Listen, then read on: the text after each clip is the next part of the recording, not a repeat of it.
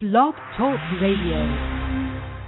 Welcome, one and all, to the Parkinson's Recovery Radio Network. I am your host, Robert Rogers. We are located and housed in Olympia, Washington. Parkinson's Recovery was founded six years ago to provide information, support, and resources to individuals who currently experience the symptoms associated with a diagnosis of Parkinson's disease and their family members. We have created a wealth of resources that are freely available to anyone who's interested in exploring options that can help reverse the symptoms of Parkinson's disease. You can preview many of these free resources by always going to our main website.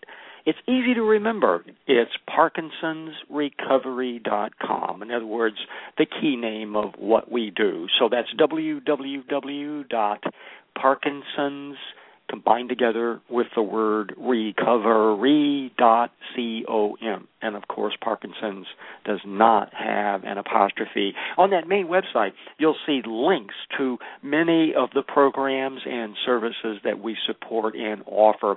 We also have a free newsletter, so you can always find out about our current activities by signing up for the newsletter. I send out not only news about events and radio shows and blogs and special activities, but also I write about the kinds of discoveries that I've made as a researcher, having now looked at many, many different options that are offering wonderful and exciting opportunities to individuals who are committed to launching on the road to recovery from Parkinson's disease. I have an exciting show for you. The goal of each and every radio show is to provide information, ideas, tips, and suggestions that you can run with, that you can say, that's something that I can actually try. Get out a paper and a writing utensil. You're going to get some suggestions today that are going to knock your socks off. My guest today is the incredible Dr. Kimberly Burnham, who is an integrative medicine specialist who helps a lot of different people, but in particular individuals who happen to currently experience the symptoms that are associated with a diagnosis of Parkinson's disease. When you land on Dr. Burnham's website, what you're going to see is something quite fascinating. She's also known internationally as, hold on to your seats, the nerve whisperer.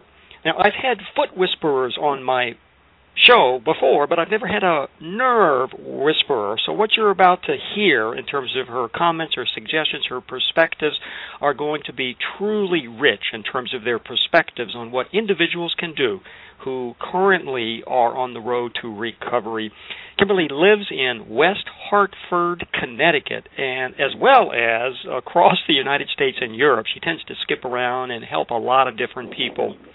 She uses integrative medicine, matrix energetics, integrative manual therapy, acupressure, and emotional freedom technique.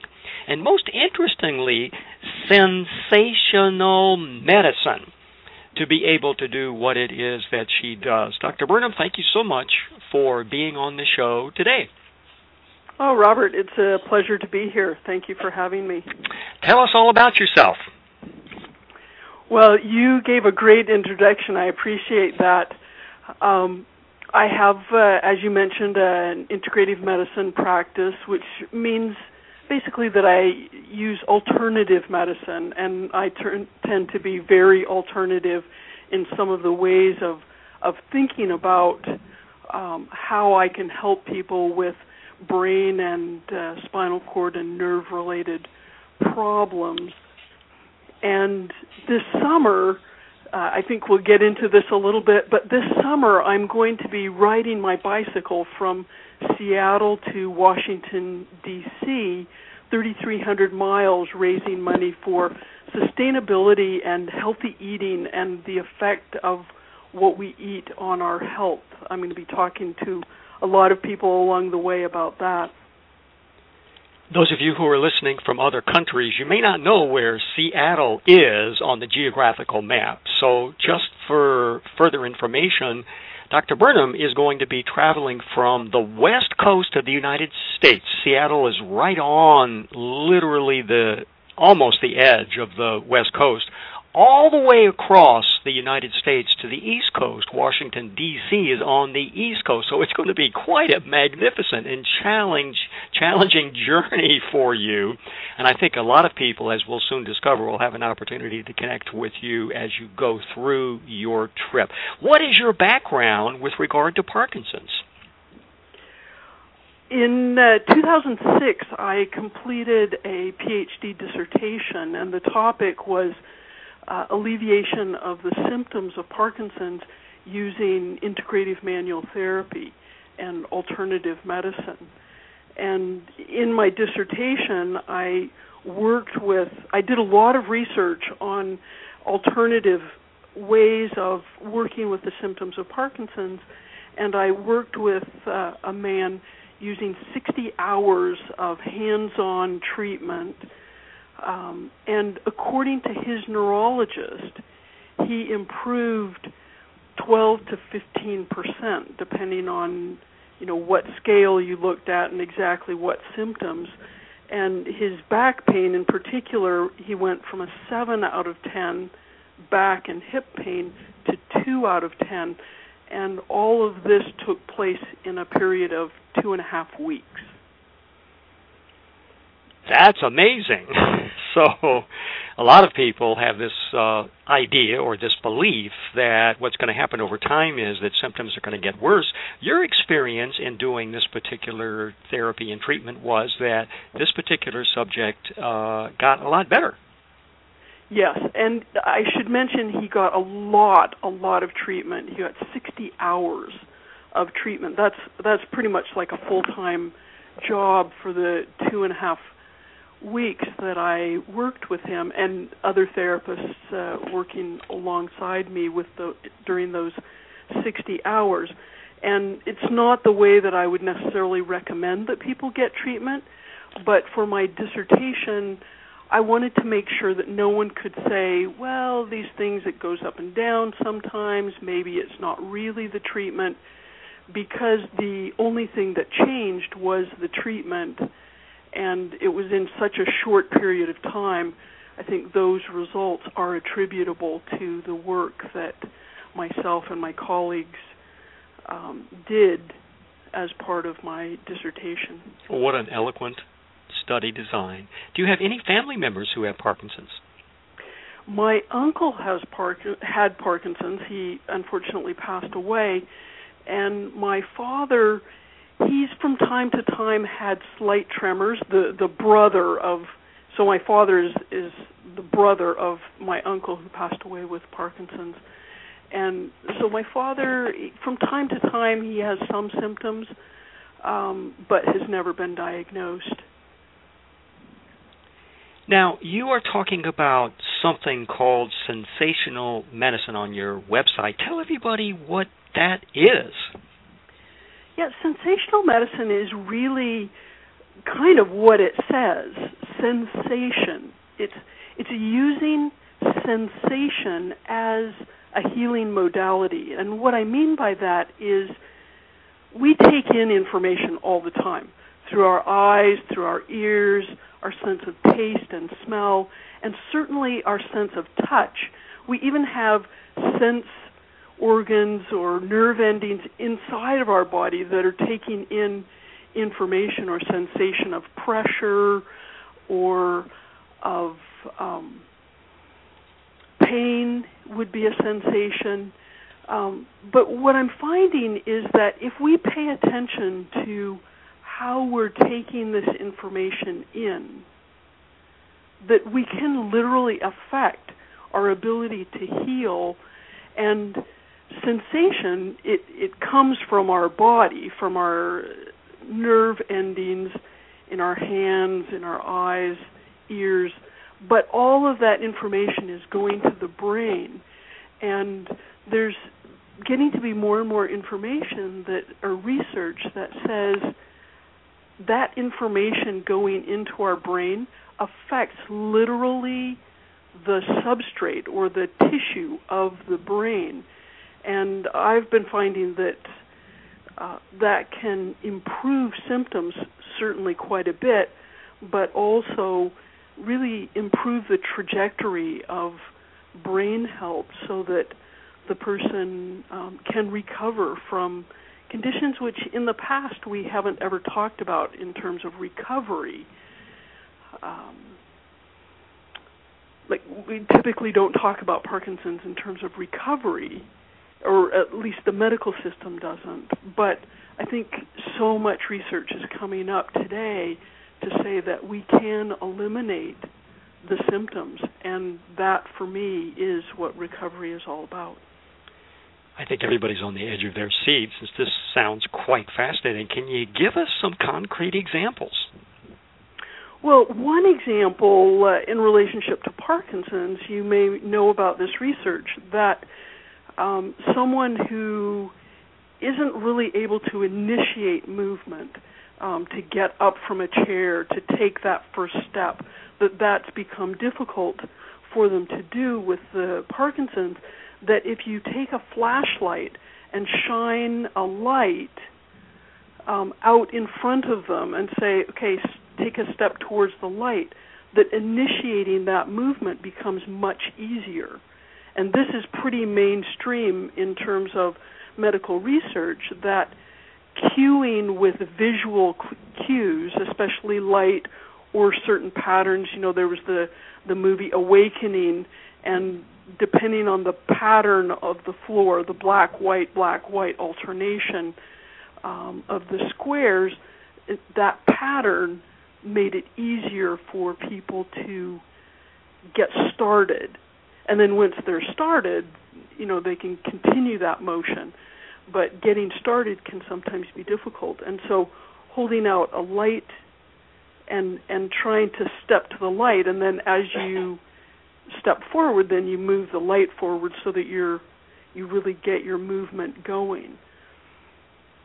So this could be held by a family member or spouse or by the individual themselves? Yes.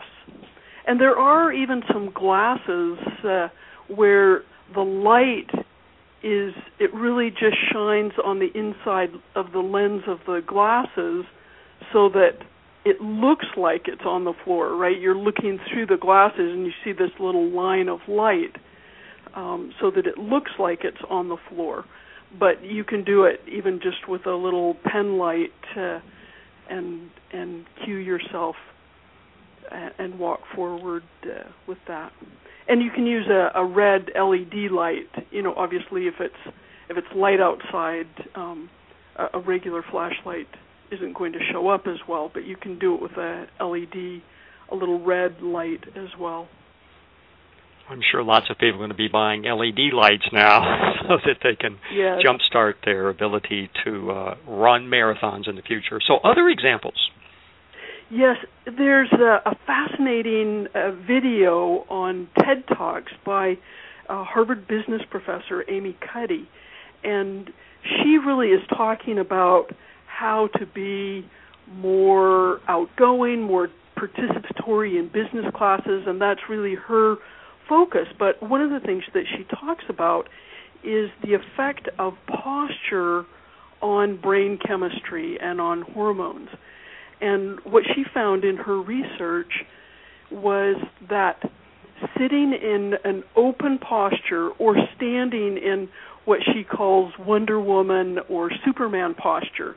You know, you can imagine um, standing kind of chest out, head up, hands on your hips, feet apart, right? That very powerful position. In fact, she calls it power posing. That they they looked at this and literally 2 minutes in this posture changes cortisol levels and testosterone levels. Testosterone, the hormone or brain chemical that helps us to feel powerful. Cortisol when cortisol levels are too high, we feel stressed. So the lower the cortisol levels, the less stressed we feel, and the higher the testosterone levels, the more able we are to meet the challenges in our life. So one of the things that I've been recommending to my clients as I work with them one on one is to to stand in this posture or even sitting in this posture like the Wonder Woman or Superman posture for 2 minutes first thing in the morning or in the evening really any time during the day when you feel like you'd like to to get your system more balanced out and this I find is is really beneficial for anyone um, if there's any implication of digestive problems, doing this posture for two minutes before you eat can be very beneficial. I had a nutrition teacher who used to say you can get better nutrition from a hot dog with friends than from an organic gourmet meal with people that you hate. Right? That that stress really influences how we're able to take in those nutrients that we need for healing. We'll be right back with Kimberly Burnham after this short station break. I'm Robert Rogers from Parkinson's Recovery, and I am your host on the Parkinson's Recovery radio show. My guest today is the nerve whisperer, Dr. Kimberly Burnham. Another guest that's been on my radio show also offers remarkable suggestions that pertain to posture. He's physical therapist Kevin Lockett from the wonderful state of Hawaii. You can scroll back on the radio page. Now it has to be about three years to locate my radio show with Kevin Lockett. He also talks about the Superman pose and offers additional suggestions from the perspective of a physical therapist that are really quite remarkable and that have had profound impacts on persons currently experiencing the symptoms of Parkinson's disease. Kevin has 25 years experience working specifically with persons who currently experience Parkinson's symptoms. You can also see a video of Kevin's remarkable presentation at the Santa Fe Parkinson's Recovery Summit in February of 2013. You can uh, uh, get more information about that DVD by going to the Summit website, which is www.summit, S-U-M-M-I-T, dot parkinsonsrecovery.com or as I mentioned at the outset of the show, you can get links to all of the many websites that are sponsored and supported and subsidized by Parkinson's Recovery by going to the main website parkinsonsrecovery.com and you'll see a link there to the summit website. And now back to my interview with Dr. Kimberly Burnham, the foot whisperer. Dr. Burnham, so tell us more about some concrete examples uh, that are related to sensational medicine. There, there's more research that ties things together. So, but one of the things that obviously we're concerned with is where the brain has been injured or damaged or has some kind of problem and how to help support that healing. And one of the examples is the frontal lobe. Our frontal lobe is just behind our forehead and is really the cognitive center of our brain. It's it's the part of our brain that helps us to think clearly, to have that clarity of of mind, to be able to focus on what we're doing, um, and to to really think clearly about things. And frontal lobe function has also been correlated with caring and creativity. And what I mean by this is if you imagine a triangle and one point is caring, one point is creativity, and the other point is frontal lobe function or good mental functioning, then there are things that you can do uh, through nutrition, through alternative medicine treatments, to improve the actual brain substrate. But you can also, by increasing the level of caring or creativity, you're having an impact on frontal lobe function as well. So that if you um, want to be able to think more clearly, to be able to focus better on your activities, to to read with better comprehension, for example. One of the ways that you can do it is increase the level of caring in your life. For example, uh, having a pet, right? If you have a pet, you have to care for that pet. And also, um, you bond with that pet, and so that's a level of caring. Or uh, volunteering. There are lots of opportunities for people to volunteer where essentially you're in a situation where, as a volunteer, you're caring for someone. You're taking care of them, you're helping them, um, you're doing things for them. You're expressing caring. And by caring more, or putting yourself in a situation where you have an attitude of caring, you're going to improve your frontal lobe function, literally the brain function, as well as increase your creativity. The other way to go into it is through the doorway of creativity. So that if you do things that are more creative, that also improves your ability to care and your ability your frontal lobe function. So creativity, what are some ways that that we can be more creative uh, even in cooking, for example, to every week decide that you're going to make two new recipes, two new things that you've never done before and and cook more creatively or create a piece of artwork or even go to a museum and think about people who are creative and put yourself in their place and think okay do i really enjoy this painting or not what is it that's that's creative about this painting um, there are lots of ways that you can bring more creativity into your life and that through that doorway, you increase your caring as well as frontal lobe function. By the same token, there's some some research to indicate that the basal ganglia can also be affected. And you may know that the basal ganglia is very important in terms of Parkinson's because we know that in the brainstem, the substantia nigra, which is a part, a little part of the brainstem, is where dopamine is produced.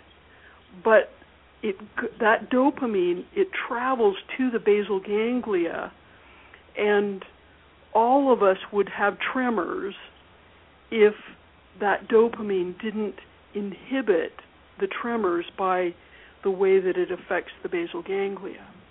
Now, how so we want good basal ganglia function so that we have good balance, so that we have good voluntary control over our muscles, good communication between our brain and our muscles. Those are all things that the basal ganglia plays a, an important role in.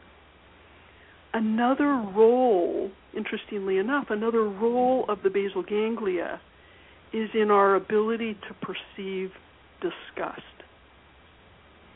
And it might seem kind of funny. I mean, at the beginning, I told you that I kind of run to the alternative. Um, but it might be kind of funny to say to someone, do disgust exercises. Exercise that ability to be disgusted. But in the same way as caring, creativity, and the frontal lobe are linked, disgust and the basal ganglia are linked. And so one of the the exercises that I give to people when I'm if I'm talking to a group, for example, where they want to have better communication between their brain and their muscles or better balance, um, I say every day, just for a few minutes, two minutes, think about some disgusting food. I usually encourage them to think about food rather than anything else. But I have one client who was uh, talking to me, and she goes, "Oh, I know what I can think about." She said, "When I was in elementary school, there were some girls in my class that would bring tongue sandwiches."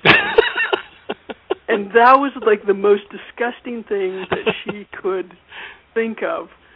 Um, I've I've traveled extensively. I grew up overseas, and so I really there's a lot of things that I can think of. Uh, disgusting food. Uh, there's there's a, a food in in Japan where I lived for about four years that's called natto, and natto is fermented soybeans.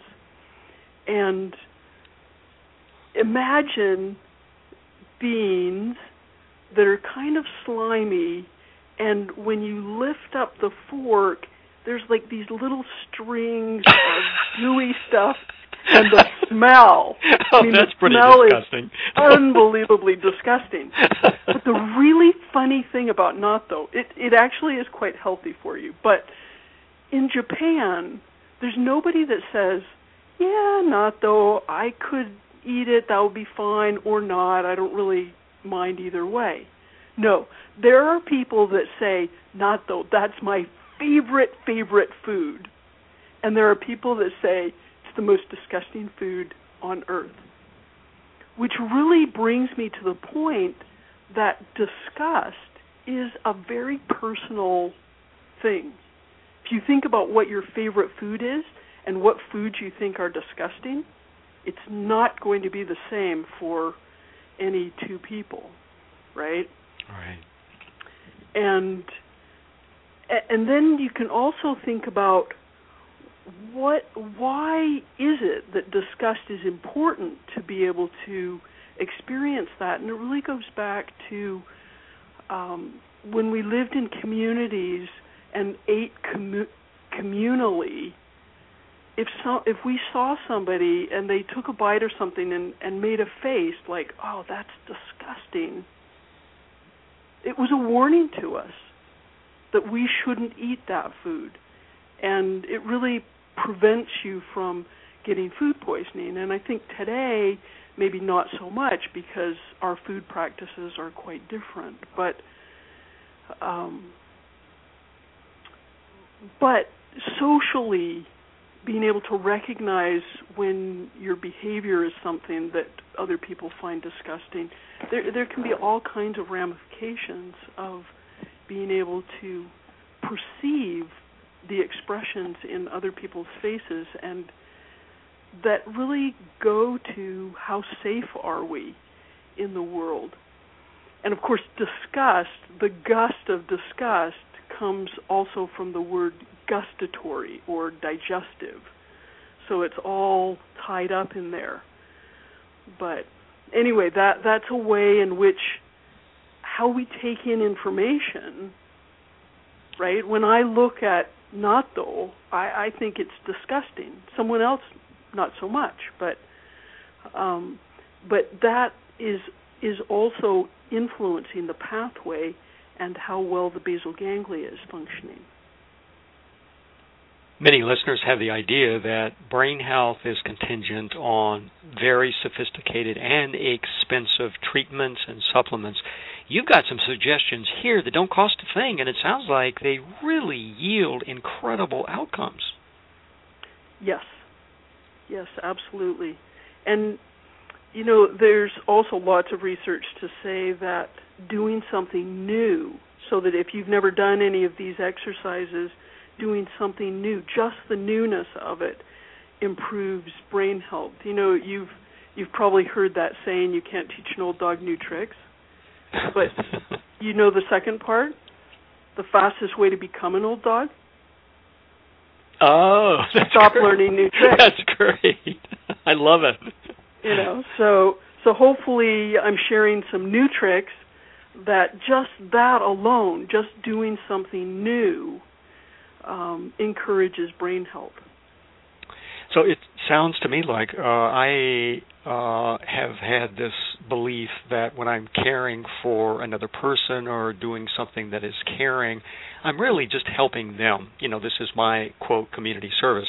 What you're saying is, well, that's certainly true, but I'm also getting a huge benefit myself.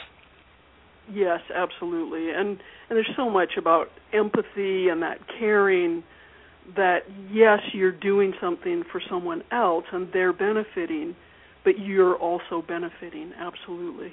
What I've also learned from you just now is that I oftentimes stop myself when I see something disgusting and I think to myself, "Oh, I shouldn't really dwell on that uh, that's such yucky kind of energy. But what you're saying is if I see or feel something really disgusting, there's a benefit to kind of hanging with that for just a minute in that I'm going to actually improve my brain health. Right, and you could think about it just having more awareness. What is it that you find disgusting about it? Um, you know, and that's why I encourage people to think about foods rather than uh, other kinds of things, but um, because we label all kinds of things as disgusting.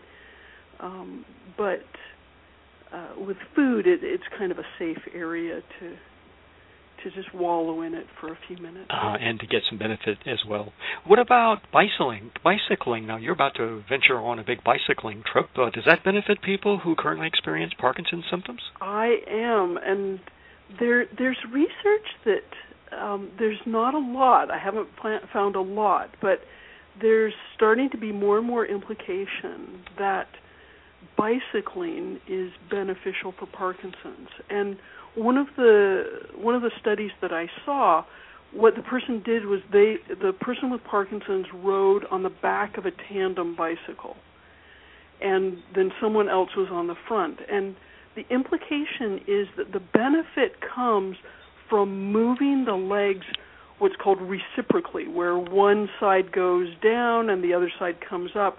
So each leg is doing the opposite of of the other leg, and that even if you just um, you know strapped the your feet to the pedals and didn't actually pedal, but the other you know the pedals on the back of a tandem bike go whether anybody's pushing them or not because they're tied to the to the front.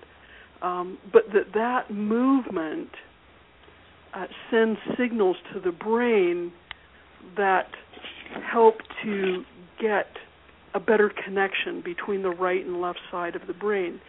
And what they're seeing with Parkinson's is that a uh, someone who has lost the ability to walk can still bicycle. That you lose the ability to bicycle after you've lost the ability to walk. And I think sometimes you see somebody who's not walking and you just assume that they wouldn't be able to ride a bicycle, but that in fact isn't true. And then the other way is that um, after somebody's been bicycling for a period of time, you know, half an hour, an hour, um, they get off the bike and their walking is better than it was before they got on the bike.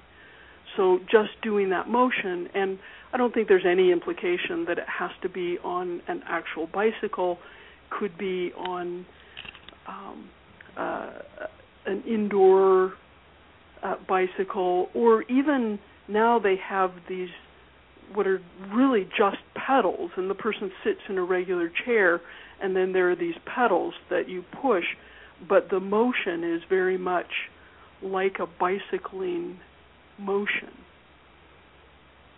That, it seems, would be an excellent possibility for a person who may even currently be wheelchair bound.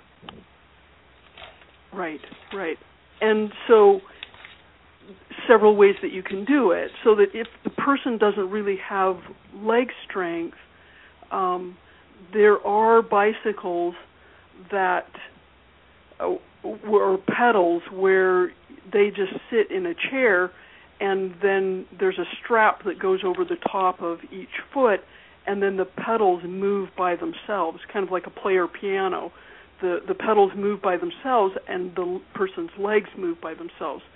And so someone who's really debilitated, that might be the way to start. Someone who still has some strength in their legs, um, they might be able to start on an indoor bicycle uh, with that. We'll be right back with Dr. Kimberly Burnham after this short station break. I am your host, Robert Rogers, and this is the Parkinson's Recovery Radio Show. Inventor Adrian Geiger and physical therapist Ed Gray were both presenters at the Santa Fe Parkinson's Recovery Summit in February of 2013. Adrian Geiger has invented the most amazing upside down bicycle that people who attended the summit experienced throughout the summit. Many of them actually went on this particular new physical therapeutic invention uh, for three or four or five times over the course of the four day summit and found it, it, it yielded remarkable outcomes in terms of reducing symptoms. You can get further information about the Geiger MD, which is something that uh, you typically are going to find in a physical therapist office by visiting the Summit website, which is www.summit-parkinsonsrecovery.com, There is a DVD of Ed Gray's remarkable presentation at the summit where he explains why this up upside down bicycle is providing so much sustained relief for individuals who currently experience Parkinson's symptoms. There are more and more Geiger MDs that are being uh, located in various places across the United States and Europe. There are four in Ed Gray's uh, clinics in Boca Raton, Florida, and now I believe there's going to be one in Los Angeles uh, and and some other large cities in the United States. So it's a remarkable invention that is yielding wonderful results for people. Know that there are many options that are helping people get sustained relief from the symptoms of Parkinson's, and that is the whole goal and mission of Parkinson's recovery to document those options so that you will know the many possibilities that exist today that are helping people find sustained relief from whatever neurological symptoms they may currently experience. And now back to my interview with Nerve Whisperer Kimberly Burnham. Dr. Burnham, what exercise would you recommend for balancing dopamine levels? Right. So earlier we talked about Amy Cuddy's research and how posture, the Wonder Woman or Superman posture, can balance cortisol levels and testosterone levels. And I started to think about this and think about what posture or what movement would help to balance dopamine levels in the same way that that Wonder Woman posture balances cortisol or testosterone levels. And what seems to be working for my clients is what I call long striding. And so there's a consciousness about taking a long step. And the reason that I think that this works is that one of the symptoms of a decrease in dopamine is a shortening of steps.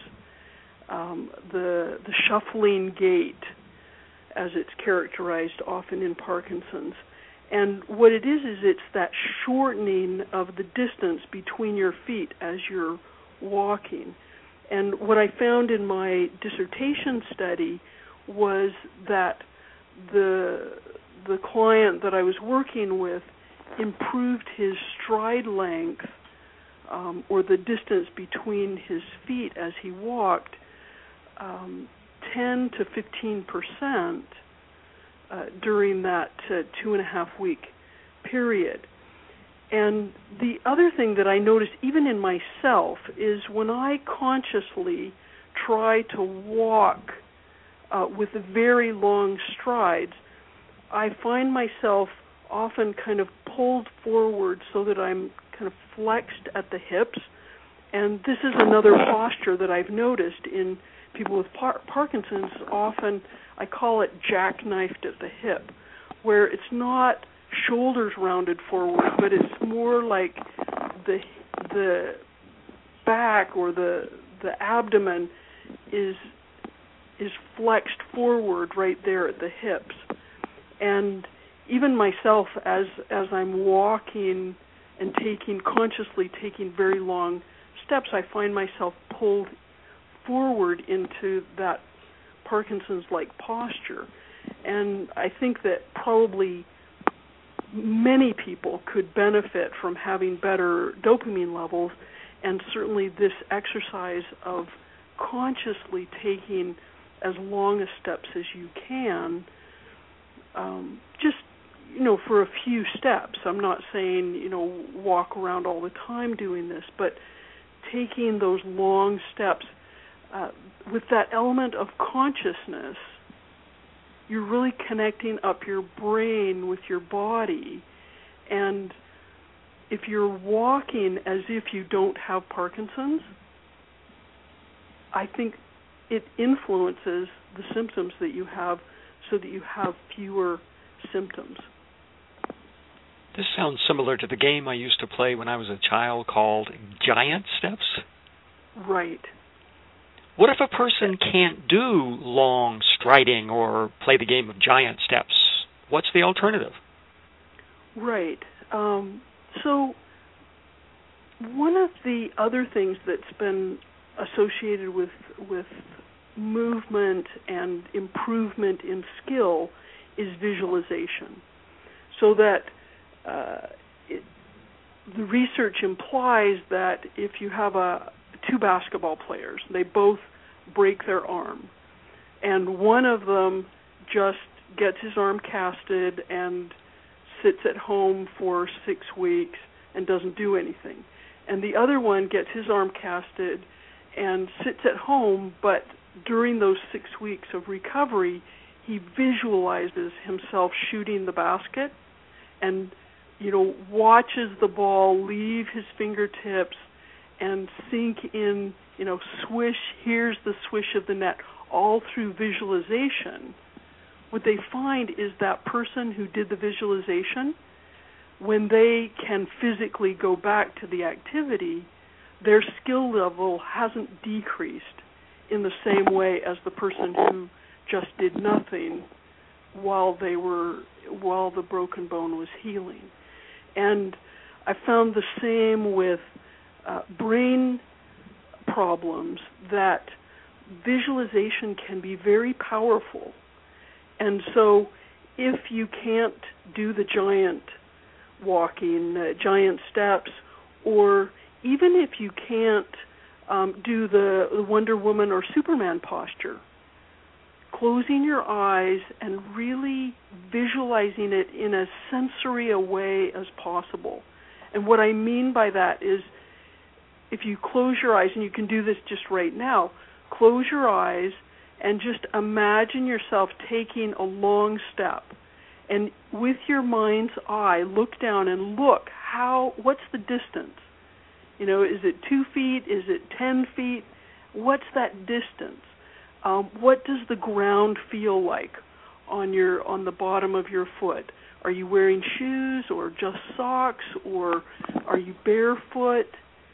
Are you outside walking on the grass? Are you walking on a wood floor with shoes? You know, really imagine, visualize all of those details. Because that's the other thing. There was a study done a few years ago where they put people in an MRI and um, first they they had the person hold an apple in their hand and look at the apple and just look at the color and the shape and feel it with their hand. And while they were in the MRI, they were looking at what was happening in their brain as they did that. And then they took the apple away and said to the person, close your eyes and visualize the apple. And what they found was that lit up the same areas of the brain as actually holding the apple so that to our brain, it seems it doesn't so much matter whether it's real or whether it's visualized in terms of the impact. And so, if you have someone who literally can't do the movement, there's benefit in visualizing, but in as sensory a terms as possible you know, feeling which muscles would be contracting as you take that step. What does your heel feel like as you take that step? Is there any kind of pressure on the tops of your toes as you take that step? Are your is one arm swinging forward? And what should be happening is when your left leg goes forward, your right arm goes forward, right? The the arms and the legs move in opposite ways as we walk typically. You have a book that I have been able to locate about Parkinson's disease, which I believe has some of these suggestions and many others. Tell everybody about that.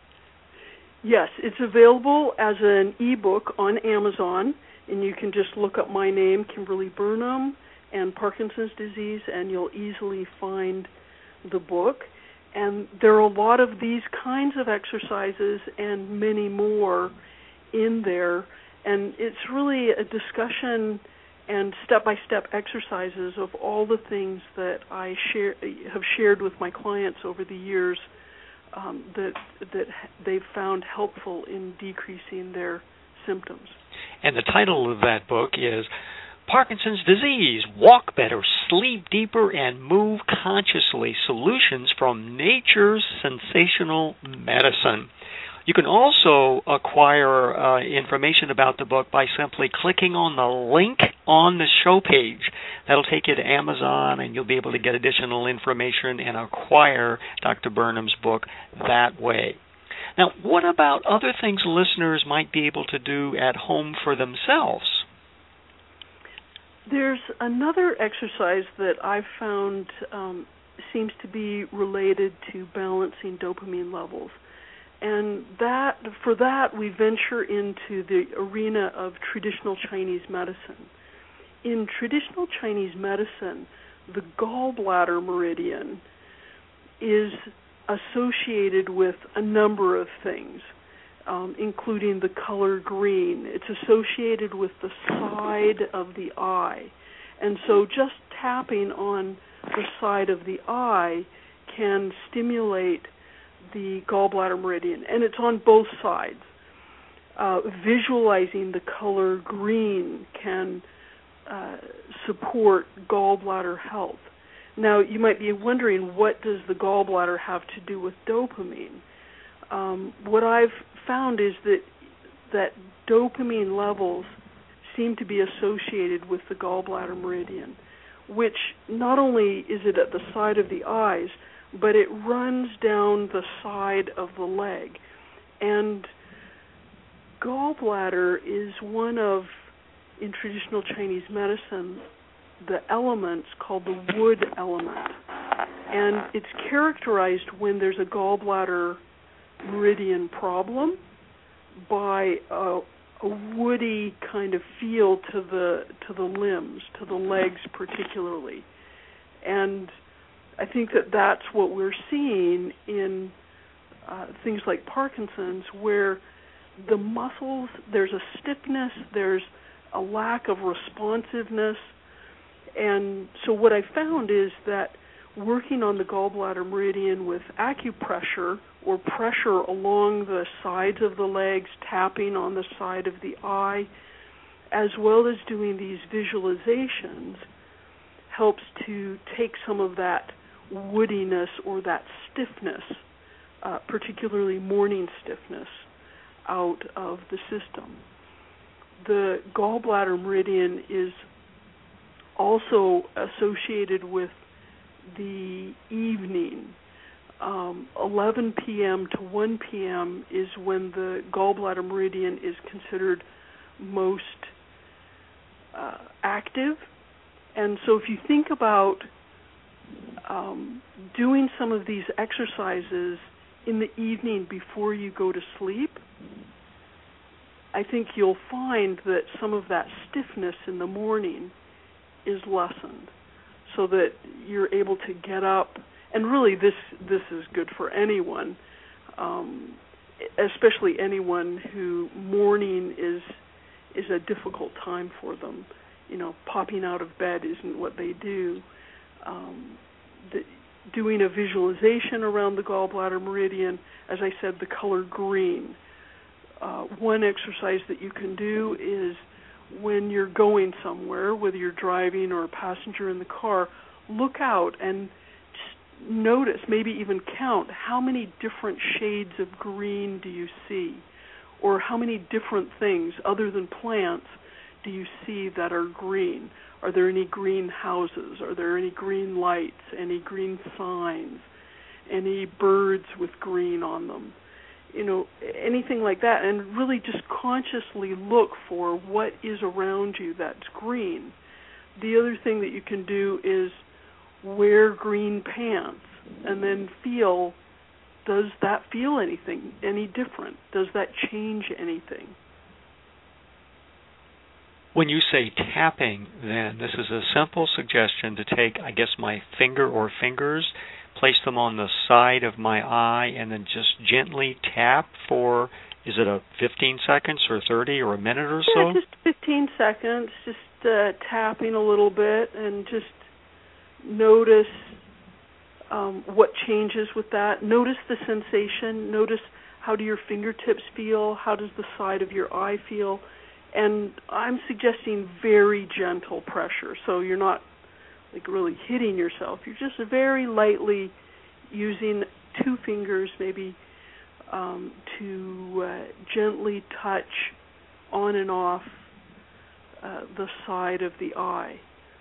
And along the side of the leg, where the the gallbladder meridian also runs, you can just press, and if you find anywhere that's a little bit sore, just massage it a little bit um, can be helpful. This is something then that people can do for themselves. They don't have to go to a healthcare practitioner and get them to do it for them. Right, you can do it both ways. You could go and get a massage or get acupressure or go for acupuncture. Um, emotional freedom technique uses a lot of the tapping you know, so there's there are practitioners certainly that you can go to, but all of these things are things that you can um, do for yourself at home. We'll be right back with Dr. Kimberly Burnham after this short station break. I'm Robert Rogers, host of the Parkinson's Recovery Radio Show. Many of you have likely heard about horse whisperers, especially if you've seen the Robert Redford movie entitled Horse Whisperer. This is probably your first connection with an individual who is a nerve whisperer. I've also had another whisperer on my radio show, Randy Eady, who's internationally known as the Foot Whisperer. You can hear my interview with Randy here on the radio show page, but you'll have to scroll back several years. You can also see a video of Randy Eady's amazing presentation. He was one of the 19 different presenters at the Parkinson's Recovery Summit in Santa Fe, New Mexico, February of 2013. You can see what the what, it, topics he discussed at the Santa Fe Summit and also acquire an actual video DVD of his presentation. You can see that by visiting the Summit website, which is www.summit, S-U-M-M-I-T, dot parkinsonsrecovery.com. Uh, In addition to Randy Eady's presentation, you'll also see descriptions of the 18 other presentations that were given at the summit, which offered many, many different options that are helping individuals reverse the symptoms they currently experience. And now back to nerve whisperer Dr. Kimberly Burnham. Are there any particular foods that, from your experience, are helpful for persons who currently experience Parkinson's symptoms? Right. Um, so, as I mentioned earlier, that uh, Wonder Woman or Superman posture, doing that for two minutes before you eat, really calms your system so that you really can get into that mode where you're digesting your food. But of course, there are specific foods that seem to be helpful. One of the ones that I like the best is cashews. Now, of course, use common sense, and obviously, if you're allergic to cashews or tree nuts, um, don't do this. But um, if if you like cashews, they can be a great uh, thing for people with Parkinson's. Uh, number one, cashews are very high in iron and iron is a precursor of dopamine. And so having enough natural iron, you know, dietary iron in your system can make it easier for your body to produce dopamine. It can also be make it easier for your body to produce red blood cells, which are, of course, important in carrying oxygen, so that um, breathing you're taking in oxygen, but more of your oxygen gets to your brain, and that can have a very healing effect. Cashews also have uh, good fats in them, and fat uh, very important in terms of the nervous system because it forms that layer around the nerves to help with conduction.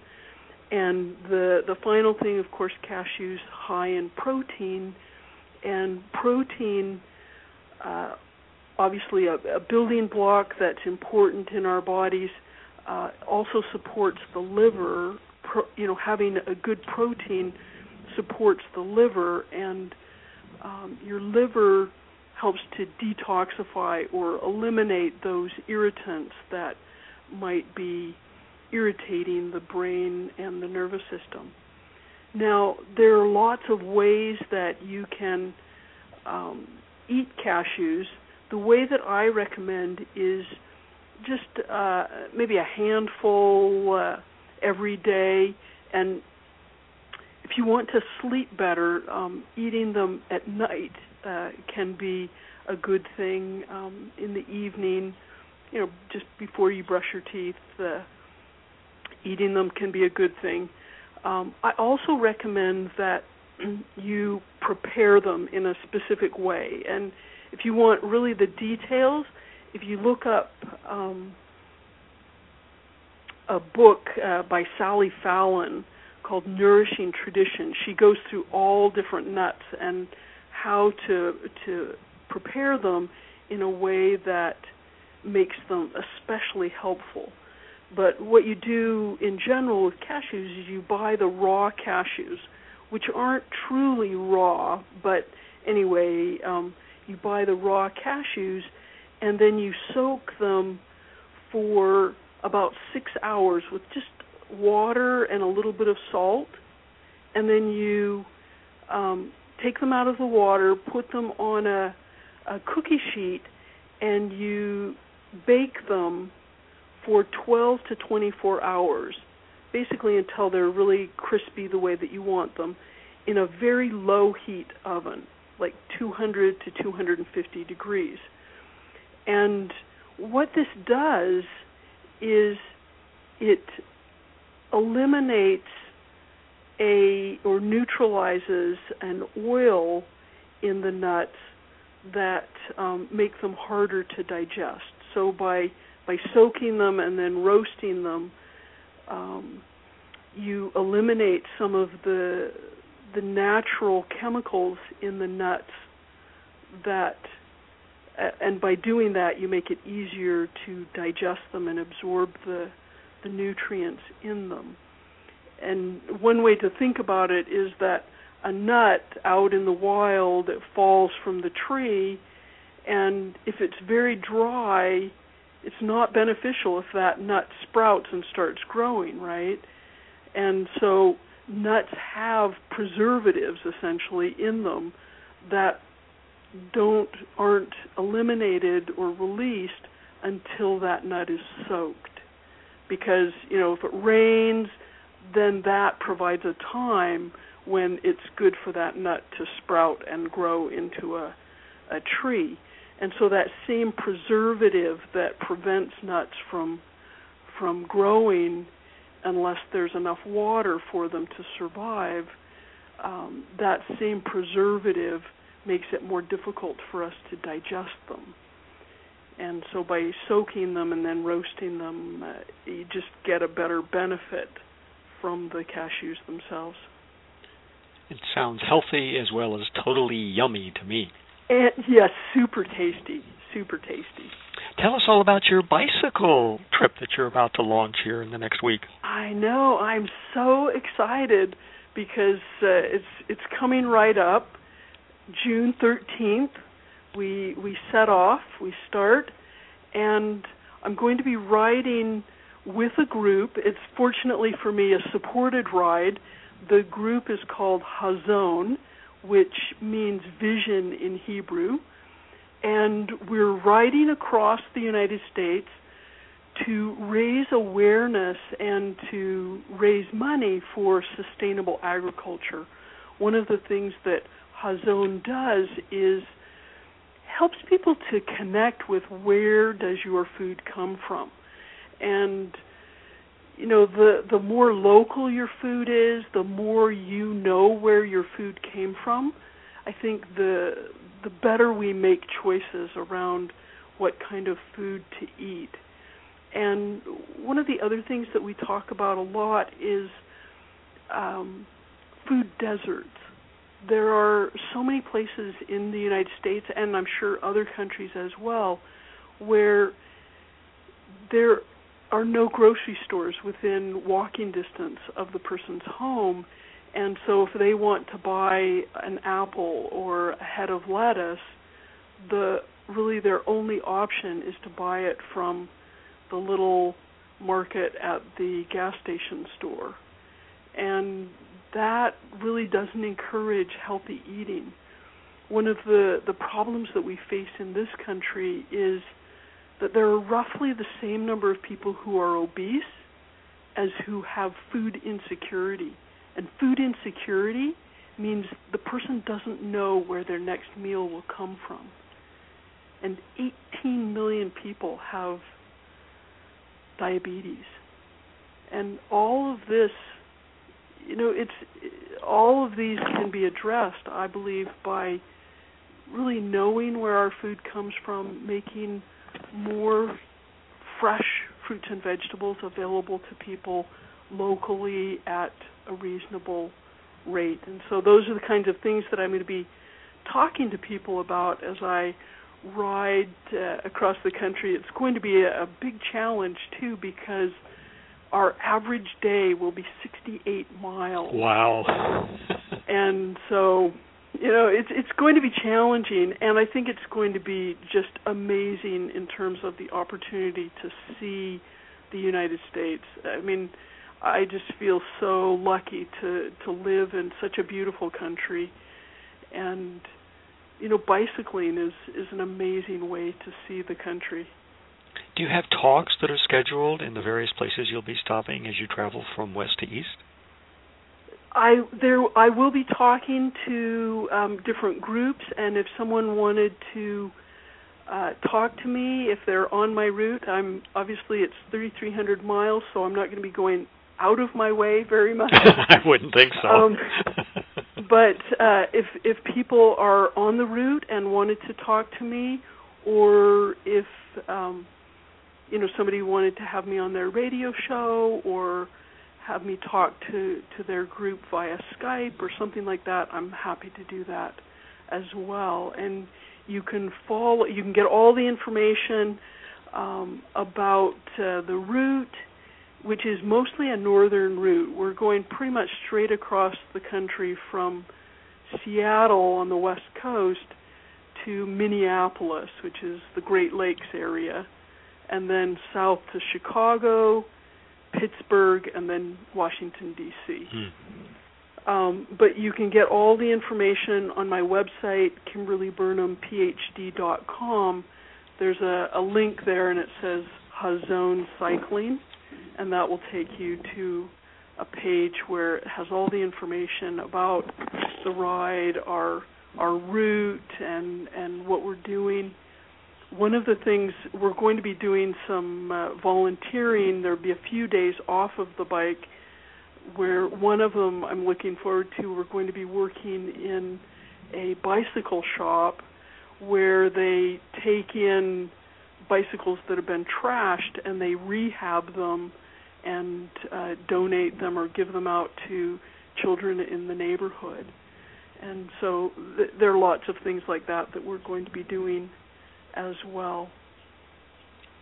There's a link to Dr. Burnham's website on the show page, but for those of you who are listening who don't have access to that, her website is www, and now I'm going to spell it.